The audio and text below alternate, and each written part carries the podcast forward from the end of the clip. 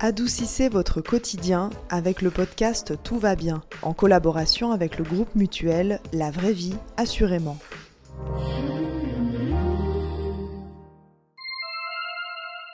Avant de commencer, on vous précise que cet épisode est dédié aux personnes qui ont envie ou qui réfléchissent à arrêter de fumer. Notre intention n'est pas de culpabiliser celles et ceux qui ne veulent pas arrêter, mais d'aider les personnes qui ont décidé de stopper leur addiction. En Suisse, la cigarette cause 9500 décès prématurés par an, soit 26 personnes par jour. Ces chiffres font du tabagisme l'un des principaux problèmes de santé, alarme l'OFSP. Maladies cardiovasculaires ou des voies respiratoires, cancer du poumon, abaissement de l'espérance de vie de 10 ans en moyenne. Selon l'OMS, le tabac tue 8 millions de personnes dans le monde chaque année, dont 1,2 million de décès causés par le tabagisme passif dans les espaces clos.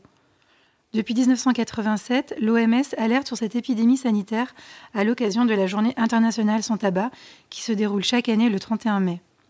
L'édition 2022 et son thème Le tabac, une menace pour notre environnement devrait donner une raison de plus d'arrêter de fumer. Car si l'industrie du tabac tente aujourd'hui de verdir son image, il faut rappeler son impact dévastateur sur la planète. Par exemple, un an de production de cigarettes nécessite 22 milliards de litres d'eau. Le 23 mai 2022, l'ex-miss suisse Whitney Toyloy fêtait sur Instagram une année sans fumée. Whoopi Goldberg dit, elle, avoir lâché la cigarette en réduisant peu à peu sa consommation. Barack Obama, avec des chewing-gums à la nicotine. Et Lily Allen, grâce à l'hypnose. Et on va justement parler des solutions possibles dans cet épisode. Vous avez envie de sauter le pas, de dire adieu à votre paquet? Allez, c'est parti. Bienvenue dans Tout va bien, un podcast féminin pour adoucir le quotidien pas tuer les instants de bonheur, Valentine. La vie, c'est comme une boîte de chocolat. On ne sait jamais sur quoi on va tomber. Cet épisode est présenté par Juliane Monin. Grâce au conseil de Julien Borloo, psychologue FSP et expert en hypnose ericksonienne, nous allons aborder l'approche psychologique et le pouvoir de l'hypnose quand il s'agit de changer une habitude. Et on va plonger dans le vif du sujet avec vous, Julien. Bonjour. Bonjour. D'après ce que vous avez pu observer lors de vos consultations, comment naît une envie d'arrêter de fumer? Quels sont les facteurs déclencheurs les plus communs? Bon, il y en a une multitude. Un des premiers, ça peut être l'apparition d'un problème de santé. On n'est plus à l'époque où on est dans le doute par rapport à est-ce que la cigarette est, mauvaise pour notre santé ou pas, mais quand on est face à une problématique, tout d'un coup, bah, ça devient plus réel. Ça peut être euh, la pression de l'entourage ou une nouvelle relation, par exemple, ou tout d'un coup, bah voilà, on est, on est amoureux, mais la personne en face, c'est quelque chose où c'est très rédhibitoire. Donc ça peut être euh, plein de, de, choses différentes, mais qui vont pas forcément suffire à provoquer l'arrêt. Mais ça va peut-être enclencher en tout cas le cycle de réflexion par rapport à un arrêt potentiel. Comment vous résumez le rôle du mental? Dans une addiction à la cigarette Il y aurait peut-être trois points qu'on pourrait aborder. Il y a ben déjà une chose qu'on voit par rapport à la cigarette, c'est qu'elle a la fonction qu'on lui donne. Parce qu'en soi, la nicotine, elle a... c'est un excitant, mais on voit que la cigarette, ben, on est stressé, ah, je vais fumer une cigarette, ça va me calmer. Je suis fatigué, ah bah, je vais fumer une cigarette, ça va me réveiller. Alors, elle a un peu un rôle comme ça qu'on lui donne. Alors, le côté calmant, en fait, c'est souvent qu'on se dit je suis stressé, mais en fait, c'est juste qu'on est en manque. Et du coup, c'est un cercle vicieux parce que c'est juste la substance elle-même qui nous manque, qui induit un stress. On fume et puis finalement, ça nous déstresse. Mais si on enlevait ça de notre vie, ben, il n'y aurait pas ce stress du tout. Et il y a un truc qui est intéressant, alors là, du coup, c'est pas mental, mais en fait, euh, paradoxalement, c'est quand on fume qu'on respire le mieux. Parce que la respiration qui calme le plus, bah, c'est quand on, inspire par le nez. Alors bon, une cigarette, on, inspire par la bouche, mais souvent on bloque la respiration, puis après on prend longtemps pour expirer. Et puis c'est exactement la respiration quand on est stressé. Donc euh, c'est aussi une façon de se relaxer de cette manière-là. Après, on peut aussi pratiquer cette respiration euh, sans fumer, évidemment. Donc ça, c'est un premier point. Et puis les deuxièmes, bah, c'est le fait qu'elle est enchevêtrée avec beaucoup de moments agréables dans notre vie on, va associer la cigarette avec ben, une pause au travail, une pause où on va passer des bons moments, on va rigoler, on va être au courant des dernières histoires euh, dans l'entreprise. Euh, peut-être que ça va être ben, en soirée, après avoir fait l'amour. Enfin, il y a plein de moments en fait agréables dans notre vie où on va fumer une cigarette. Et puis, au bout d'un moment, on va confondre en fait le plaisir de ces moments-là avec le plaisir que nous apporte la cigarette. Alors qu'en soi, elle n'a rien à voir avec ça. Donc ça, c'est ce qui rend aussi euh, la, la, chose difficile quand on veut arrêter. Le cerveau va associer des moments positifs, joyeux, ou souvent on parle de cigarettes sociales ou de choses Mhm. comme ça. Absolument. juste. Donc il y a ce côté-là, puis le dernier, c'est le côté peut-être identitaire, peut-être de moins en moins, parce qu'on n'a plus les, les pubs euh, du cowboy Marlboro euh, qui fume voilà, devant un paysage incroyable. Mais il y a ce côté quand même identitaire qui fait souvent commencer, où voilà, c'est cool, ou c'est Mhm. rebelle, ou ce que vous voulez. Et ça, ça peut être euh, très difficile d'arrêter quelque chose qu'on lie à une identité, parce qu'on a bien envie de, de perdre une habitude, mais on n'a pas envie de perdre une identité. On parle souvent des stratégies utilisées pour adopter une bonne habitude, mais là il s'agit d'arrêter une mauvaise habitude. Comment notre cerveau réagit à cette information? Il y a plein d'angles d'attaque. hein. Ça peut être euh, ben, sur euh, l'affirmation de soi, qu'on pourrait travailler sur la confiance en soi, sur euh, l'estime de soi, voilà, pour euh, qu'on arrive à se détacher, de se dire euh, si euh, je dis non à une cigarette, euh, on va pas me rejeter du groupe. On pourrait partir sur ce- genre de choses. Après, au niveau très comportemental, une habitude, c'est dur à supprimer, c'est plus facile de la remplacer. Et puis au final, le fonctionnement d'une habitude, il y a toujours un déclencheur. Ça peut être, je sais pas, le café, par exemple, à la pause de 10 heures.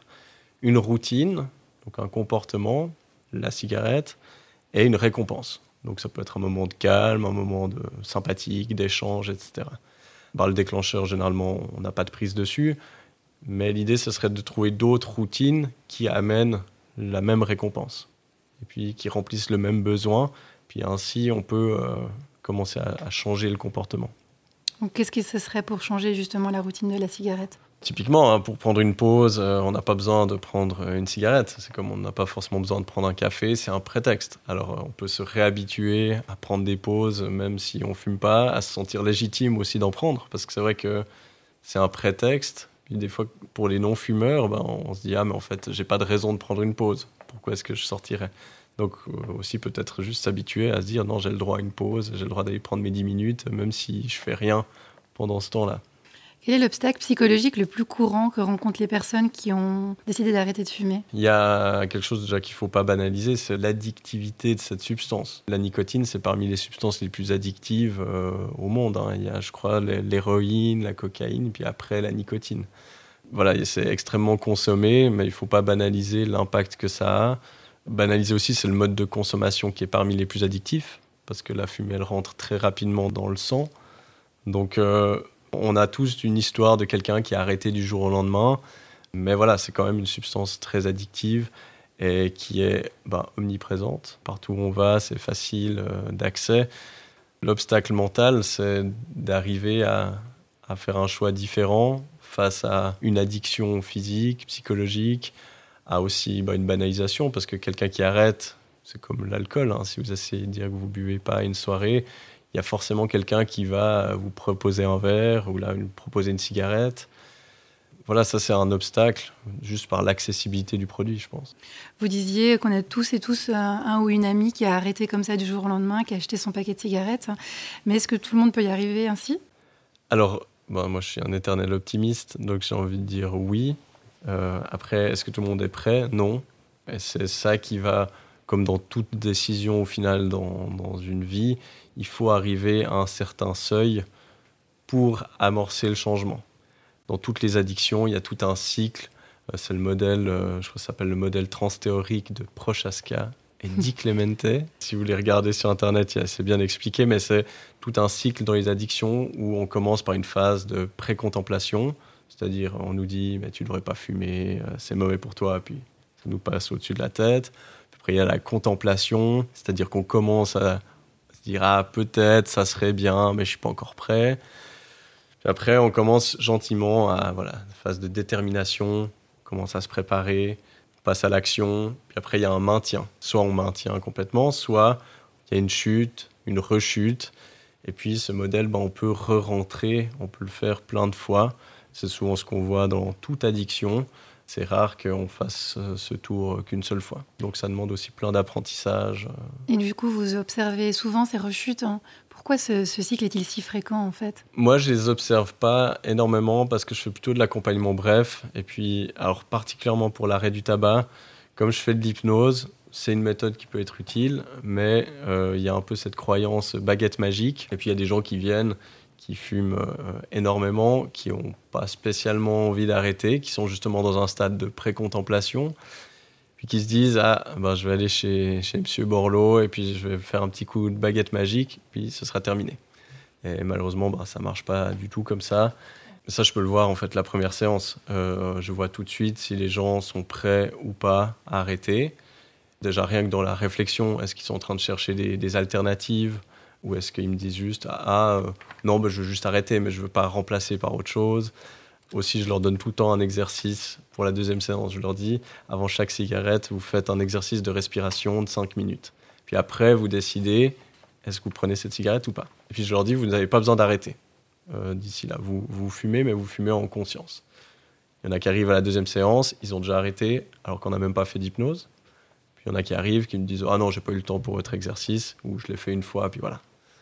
Alors dans le deuxième cas, euh, voilà, je sais que ça ne va pas fonctionner. Mhm. Simplement parce que la personne, pour que ça fonctionne, il faut qu'on se dise, je dois changer, c'est moi qui dois changer, je dois changer maintenant, et il n'y a pas d'autre choix en fait possible. Ça veut dire qu'on est au seuil du changement. Et là, dans toute décision, comme pour changer de job, il faut voilà, que ça change maintenant, que ce soit moi qui change. Au-delà de toute aide, c'est vraiment la personne elle-même qui doit choisir. Un... C'est ça. Et d'arriver à ce seuil, que ce soit pour un job, pour l'arrêt de la cigarette, pour l'arrêt d'une relation où on se sent pas bien. On doit faire cette étape jusqu'au seuil du changement. Puis là, le changement peut aller très très vite pour toute problématique euh, psychique ou presque, mais il faut arriver à ce seuil. On peut rappeler peut-être à nos auditeurs et auditrices que vous, vous êtes expert en hypnose ericksonienne. Mhm. Et c'est dans cette approche, le patient est vraiment au centre de la pratique, c'est juste, c'est vraiment mhm. la personne qui va céder, entre guillemets, et c'est pas vous, le psychologue, qui fait tout le job.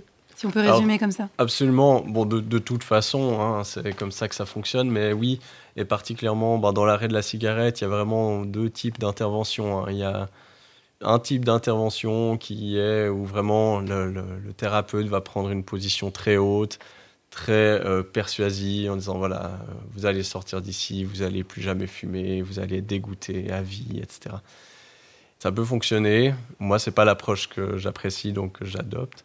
Il y a aussi beaucoup de, personnes qui vont faire des approches aversives, donc je sais pas associer la cigarette avec un goût euh, qui vous dégoûte voilà, moi, c'est pas quelque chose que je fais parce que je pars du principe qu'une thérapie, elle est là pour euh, ouvrir vos possibilités et pas les, restreindre. Même si, voilà, on sait que c'est pas bien de fumer. Si vous avez envie de fumer, puis c'est ça qui vous rend heureux, vous devez pouvoir garder le choix de le faire. Mhm. En approche ericksonienne, bah, en effet, c'est plus, on va chercher à euh, révéler les ressources de la personne et puis que le changement naisse d'elle-même. C'est peut-être moins efficace des fois sur le court terme, parce que l'approche haute, très euh, persuasive comme ça, peut être efficace sur le court terme, mais généralement, sur le long terme, ça fonctionne pas forcément très bien. Et du coup, en moyenne, par exemple, si moi demain je viens vous voir et on utilise justement cette approche d'hypnose, vous pensez qu'une personne en moyenne, euh, elle, elle, mettrait combien de temps à pouvoir arrêter vraiment durablement de fumer? Comme je vous dis, ça dépend. Si vous me dites euh, je suis vraiment prête et je suis prête à tout pour y arriver, je pense que vous avez une bonne chance d'y arriver. Et même des fois, hein, alors il y a des gens qui arrêtent, ben, on fait une séance d'hypnose, puis après ils arrêtent tout de suite. D'autres qui rechutent, entre guillemets, ou qui en refument de temps à autre, mais ça va aussi dépendre comment on voit après la rechute. Est-ce qu'on le voit comme Ah, ben, ça fait six mois que je n'ai pas fumé, j'en fume une, donc je suis nul, j'ai pas réussi, puis je reprends. Ou bien on se dit Bon, bah, j'ai pas fumé depuis six mois, c'est top. Ok, j'en ai fumé une hier. Bah, rien ne m'empêche de repartir euh, dans cette voie. À quel moment faudrait se décider à justement faire, euh, à se faire aider par un ou une professionnelle? Alors c'est bon, bien que vous le rappeliez. C'est eh, ben, par exemple l'hypnose. Oui, c'est une bonne méthode qui aide à faire des déclics, mais il y a plein d'autres façons. Puis vraiment, ce qui va être décisif, c'est est-ce que j'arrive à ce seuil de changement? Euh, quel est le bon moment pour se faire aider? Ben c'est je pense, quand on, on a l'impression que tout seul, c'est un peu bateau ce que je veux dire, mais que quand tout seul, on, a l'impression de ne pas avoir les clés, mhm. les ressources, bah là, ça peut être intéressant. Et puis même, hein, typiquement, quand j'accompagne des gens sur un arrêt de la cigarette, il y a plein de thérapeutes qui disent c'est une séance, puis basta. Ça, ça va être les personnes qui ont une position très haute. Et puis moi, généralement, je dis bah, c'est trois séances. Une, on analyse euh, qu'est-ce que ça apporte la cigarette, c'est quoi le rapport à la cigarette? Une deuxième où on fait une séance d'hypnose pour l'arrêt. Puis la troisième, on débrief. Et puis à partir de là, ben voilà, il y a de tout. Il y a des gens qui vont arrêter à vie, des gens qui vont arrêter 10 ans. Parce que c'est ça le, piège, c'est que souvent on va tenir, puis au bout d'un moment, la personne va se dire Ah, mais peut-être que je peux en prendre une, ça ne va rien me faire. Maintenant, je suis assez fort. Le problème, c'est que ça n'a rien à voir avec la force, c'est juste que le circuit de l'addiction, les circuits neuronaux qui sont liés à cette addiction-là, dès qu'ils re-rentrent en contact avec la substance, le circuit se réenclenche immédiatement. Et c'est ça qui amène des gens qui n'ont plus consommé, que ce soit de la cigarette ou d'autres substances, qui n'ont plus consommé depuis 20 ans et qui euh, reprennent pleine consommation euh, du jour au lendemain. Est-ce qu'il y a des obstacles aussi qui peuvent débarquer en cours de route et puis qui peuvent un peu casser cet, arrêt de fumer? Ça peut être un moment difficile, ça peut être une, je sais pas, une séparation, euh, des moments conflictuels au travail. Bien sûr, c'est plus la vie nous envoie de, de challenge, plus ça amène d'incertitude. Puis dans les moments de flou, d'incertitude, ben, on se raccroche à nos propres certitudes, à ce qu'on connaît, et donc aussi à nos habitudes automatiques. En effet, hein, ça fait pas de sens. Tout d'un coup, on est une rupture. Ça fait aucun sens, si on y réfléchit, de reprendre la fumée. Mais c'est quelque chose qu'on connaît, on sait exactement comment ça se passe, euh, on sait comment on va se sentir, on sait que ça va nous permettre de voir telle personne certains événements peuvent nous fragiliser puis nous amener à nous retrancher dans nos automatismes. Alors peut-être ça va être un peu négatif ou pessimiste, vous vous disiez comme optimiste, mais qu'est-ce qu'on fait quand rien ne marche et qu'on veut vraiment arrêter de fumer? Je pense de ne pas culpabiliser, euh, d'être indulgent, parce que ben, pour les raisons aussi que je donnais avant, euh, pas oublier que c'est pas parce que c'est en vente partout que c'est pas extrêmement addictif. Donc, euh, de garder en tête le modèle dont je vous parlais de pré-contemplation, etc., où, c'est normal de passer parfois plusieurs fois dans ce modèle, de, s'intéresser aussi peut-être hein, pour certaines personnes, de comprendre comment ça fonctionne une addiction et que c'est pas juste euh, de la volonté, ce qui va être un message qu'on va nous renvoyer hein, en tant que personne qui souhaite euh, changer de comportement, peu importe le comportement, on va nous dire c'est que la volonté. C'est un peu plus compliqué que ça et de peut-être aussi de, garder une approche nuancée. C'est-à-dire, plus on va voir le monde en noir et blanc, en soit je suis fumeur et du coup je fume deux paquets par jour, soit je suis non-fumeur et je fume rien, et d'accepter que typiquement, ben, peut-être que ça m'arrive de craquer en soirée, de fumer trois clopes, mais que ça ne veut pas dire que je suis de nouveau fumeur et que du coup je dois aller le lendemain m'acheter une cartouche, ben, ça va beaucoup aider. Puis c'est là où on revient peut-être à des dimensions plus larges de confiance en soi, d'estime de soi. Est-ce qu'on est quelqu'un qui va se juger, qui va être perfectionniste, et puis du coup, euh, voilà, c'est tout ou rien, ou pas? Et selon vous, le rôle de l'entourage, il est important? Oui, extrêmement. Pour avoir euh, grandi dans une maison où mes deux parents étaient fumeurs, les deux ont arrêté. Et ils sont tenus, mais euh, bah voilà, il faut comprendre qu'un symptôme de sevrage, le sevrage nicotinique, c'est environ trois semaines. Ça peut durer plus pour certaines personnes, mais la personne, elle souffre vraiment. Mhm. Donc il y a de l'irritabilité euh, et plein de, réactions physiologiques qui sont extrêmement désagréables. Et ça peut des fois se ressentir. Au niveau émotionnel, on va être plus à fleur de peau, etc. Du coup, pour l'entourage, c'est pas forcément facile. Mais si en plus l'entourage, ce qui a sûrement pu m'arriver, hein, de dire ah bah c'est comme ça, t'as qu'à reprendre la fumée, ça c'était pas forcément très aidant. Ou de dire, comme vous disiez tout à l'heure, euh, t'as pas de volonté, tu vas pas y arriver. Alors, c'est clair, c'est vrai que quand je dis euh, faut éviter de culpabiliser, ben, c'est mieux si l'entourage rajoute pas une couche par rapport à ça, ou dit, j'en sais rien, dit Ah, mais moi, j'ai fait de l'hypnose, ça a fonctionné du premier coup. Après, la personne se dire Ah, mais moi, j'ai fait, ça n'a pas marché, pourquoi? Un peu comme toute problématique qu'on a, où on a toujours quelqu'un. Moi, c'est pour les allergies. J'ai toujours pas trouvé la solution, mais j'ai tout le temps quelqu'un qui me dit ah, va faire telle thérapie. J'en ai fait 15. Ça marche jamais pour moi, donc c'est extrêmement frustrant. Ça peut être vraiment frustrant en fait de pas réussir à convaincre une personne d'arrêter de fumer. Comment on peut faire pour euh, l'aider sans la culpabiliser mhm. davantage? C'est un point hyper important parce que bah, c'est clair, en fait, euh, pour l'entourage, on se dit, ah ben, je vais soutenir, et puis ben, l'arrêt de la cigarette, ça peut prendre, euh, mais comme tout, toute addiction, des fois, ça se compte en dizaines de fois. Euh, donc, c'est vrai qu'il y a une certaine usure de l'entourage de dire, ah ben, je le soutiens, puis finalement, il reprend trois semaines mmh. après, donc ça sert à rien. C'est vrai que c'est. Alors, on revient à une notion vraiment basique de lâcher prise, c'est-à-dire de laisser la responsabilité aux gens de leurs actes, de peut-être pas le prendre personnellement, euh, que c'est pas parce que euh, la personne ne n'arrête pas de fumer qu'elle ne nous aime pas, même si nous ça nous dérange. Enfin, ouais, d'être indulgent et de pas prendre, je pense, la responsabilité sur nos épaules de faire changer la personne. Puis ça, bah, c'est dans- pour la cigarette, mais pour tout. hein. Ça peut être pour une personne en dépression ou n'importe quel changement. Je dis toujours en séance, il y a, il y a la yaka-thérapie. Mhm. Je leur dis, je vous fais des séances de deux minutes, je vous dis, ok, vous avez ce problème, bah, il n'y a qu'à faire ça, ça, ça, et puis c'est réglé. Mais bah, si ça fonctionnait comme ça, j'aurais sûrement pas de boulot. Donc oui, l'indulgence euh, et la patience et le soutien inconditionnel. Vous nous avez expliqué euh, l'hypnose, mais est-ce que vous pensez à d'autres euh, approches encore qu'on n'aurait pas citées jusqu'à maintenant dans cet épisode? Moi, typiquement, en première séance, quand il y a un arrêt de la cigarette, je cherche toujours à comprendre comment la personne a commencé, pourquoi, qu'est-ce que ça a rempli comme besoin. Parce que justement, il y a certaines personnes chez qui c'était identitaire, par exemple, parce que c'était cool. Chez certaines personnes, c'était une façon de se protéger, de paraître plus euh, bad boy, par exemple. J'ai eu de tout hein, dans, les consultations. Des fois, ça peut mener à des trucs, euh, tout d'un coup, on découvre euh, une raison, un abus ou quelque chose beaucoup plus profond. Donc, euh, il peut y avoir multiples raisons à un début de consommation. De comprendre qu'est-ce que ça remplit comme besoin, ça va être hy- hyper capital. Et puis même, cigarette après cigarette, je fais toujours toute la journée, toutes les cigarettes, pour voir chacune qu'est-ce qu'elle apporte. Parce qu'une cigarette, elles apportent pas toutes la même chose. Souvent, on voit que sur un paquet de 20 cigarettes, il y en a peut-être 6, 8 qui sont importantes. Le reste, du remplissage juste automatique. Donc, de trouver quel besoin ça remplit, et à nouveau de chercher euh, une manière alternative de remplir ce besoin. On part du principe que si le besoin est rempli, là, on peut se débarrasser de la cigarette. Si on n'a pas d'autre moyen de remplir un besoin qui est important pour nous, eh ben là, on n'aura pas envie, même inconsciemment, de laisser tomber ça parce que c'est un besoin qui est important. Donc, travailler là-dessus, travailler sur des stratégies alternatives qu'on peut mettre en place, anticiper toutes ces situations.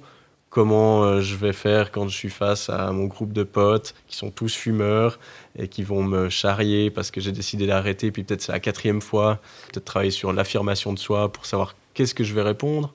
Ça, c'est autant de, choses qui sont extrêmement importantes, et plus que pour l'arrêt, vraiment pour préparer le maintien. Parce que souvent, on, pense qu'à l'arrêt, mais ce qui est dur, c'est maintenir cet engagement. Comment je vais faire pour pas compenser, avec la nourriture par exemple, soit une crainte.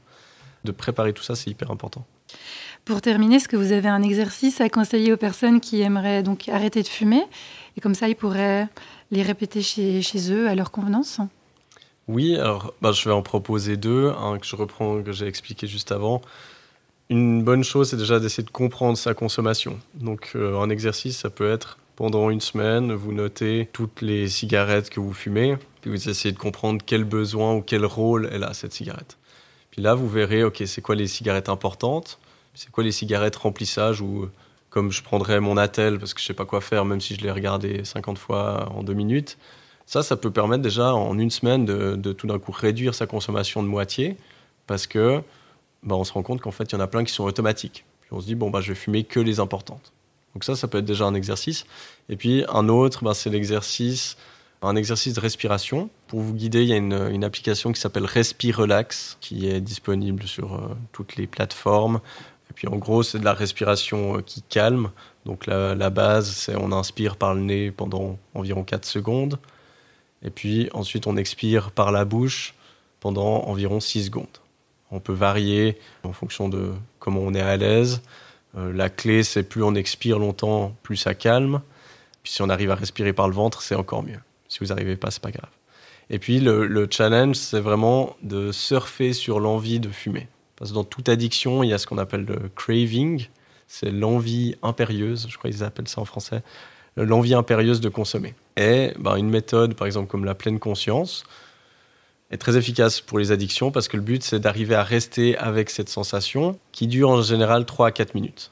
Donc vous prenez cette application, vous faites 5 minutes de respiration, et puis après, ben, vous décidez, ok, est-ce que je fume cette cigarette ou finalement j'en ai plus très envie et puis je la fume pas? Puis ça, ça peut aussi déjà créer un gros déclic parce que ça montre qu'on a du pouvoir là-dessus, et puis que cette envie impérieuse, ben, elle part au bout d'un moment. Puis après, le challenge, c'est de chaque fois passer ces 3 à 5 minutes jusqu'à ce qu'elle parte. Alors merci beaucoup Julien pour toute votre aide et tous vos conseils. Merci pour l'invitation. Et merci beaucoup à toutes nos auditrices et auditeurs pour leur écoute. Si vous désirez arrêter de fumer, on espère que cette approche psychologique vous aura aidé. On vous donne rendez-vous tout bientôt dans un prochain épisode de Tout va bien. D'ici là surtout, prenez soin de vous.